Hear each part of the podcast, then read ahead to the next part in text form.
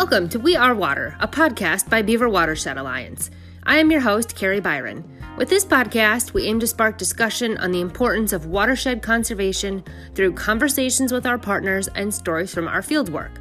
This month, we are speaking with Eric Fuselier, Environmental Project Manager with Crafton Tull and Certified Professional Wetland Scientist.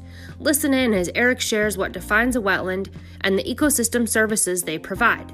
You'll also hear about the many benefits wetlands bring to a community's residents. Hi, Eric. Thanks for joining us today on the podcast. How are you today? Doing great. It's great to be here. Thank you. Wonderful. Well, I'd like to start off by just having you define wetlands for us. I think that's something that we all take for granted that we know what it is. Um, and so, if you just kind of give us the details on that.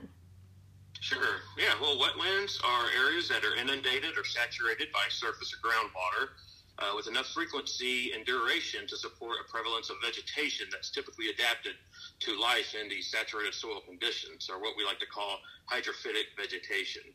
Um, wetlands generally include swamps, marshes, bogs, and other similar areas. However, here in northwest Arkansas, wetlands can be found in our prairies and forests. Uh, the source of water for these are can be seeps, springs, or an adjacent reservoir or stream. Oh my gosh, there's such variety. That's that's awesome.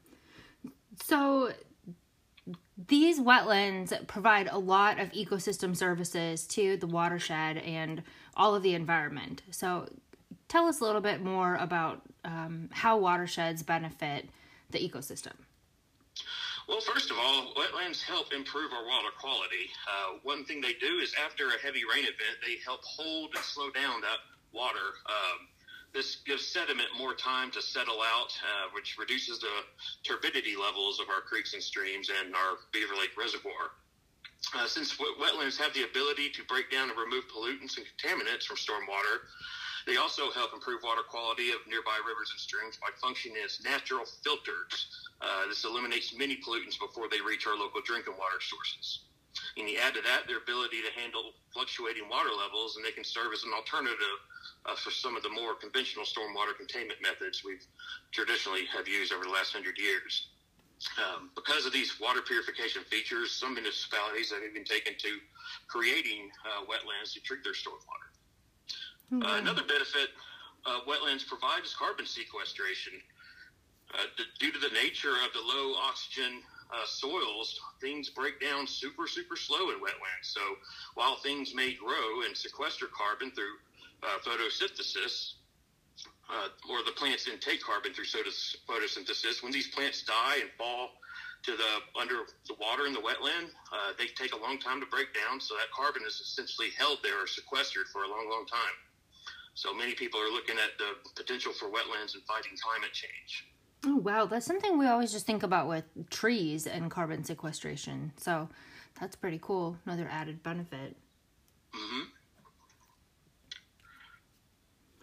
Um. So besides just these um, benefits to the environment, I feel like wetlands must have a greater impact on just communities and the residents that live here in Northwest Arkansas. What are some of the ways that people, just as individuals or as um, as society, uh, can benefit from the wetlands? Well, I mentioned before that wetlands they will take uh, heavy flows from after a rain event and store it or slow it down. And what this does is it acts as a form of flood control. So uh, these wetlands act as natural sponges by capturing this uh, flow after heavy rainfalls and then gradually release it after these peak flood flows have passed.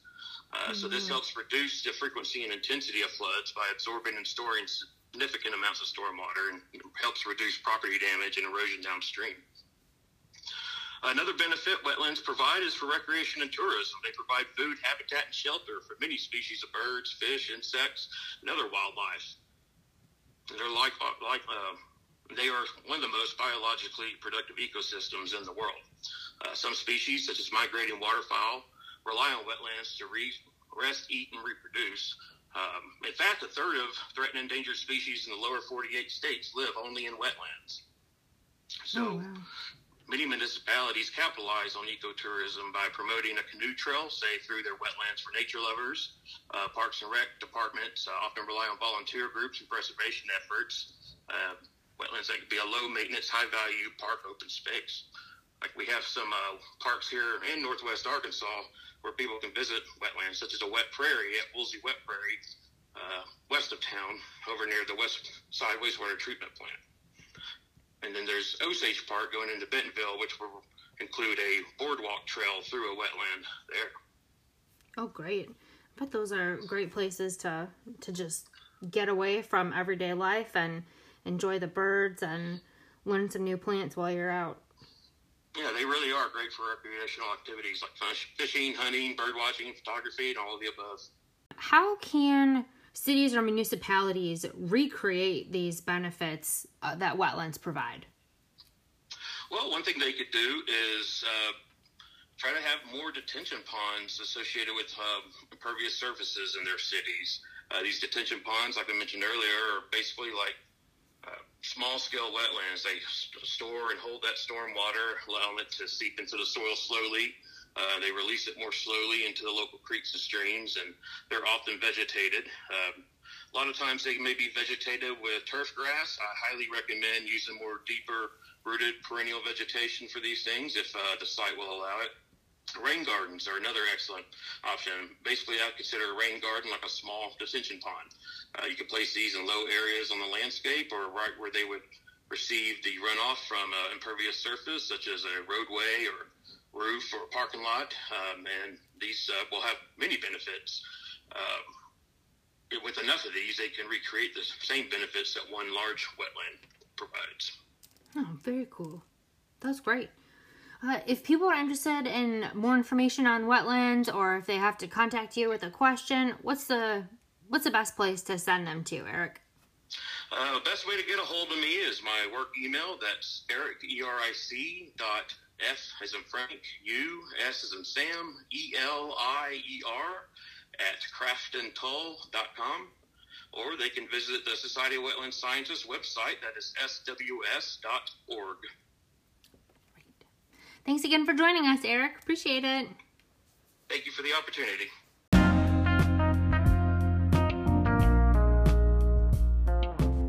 Hey everyone, thanks for listening.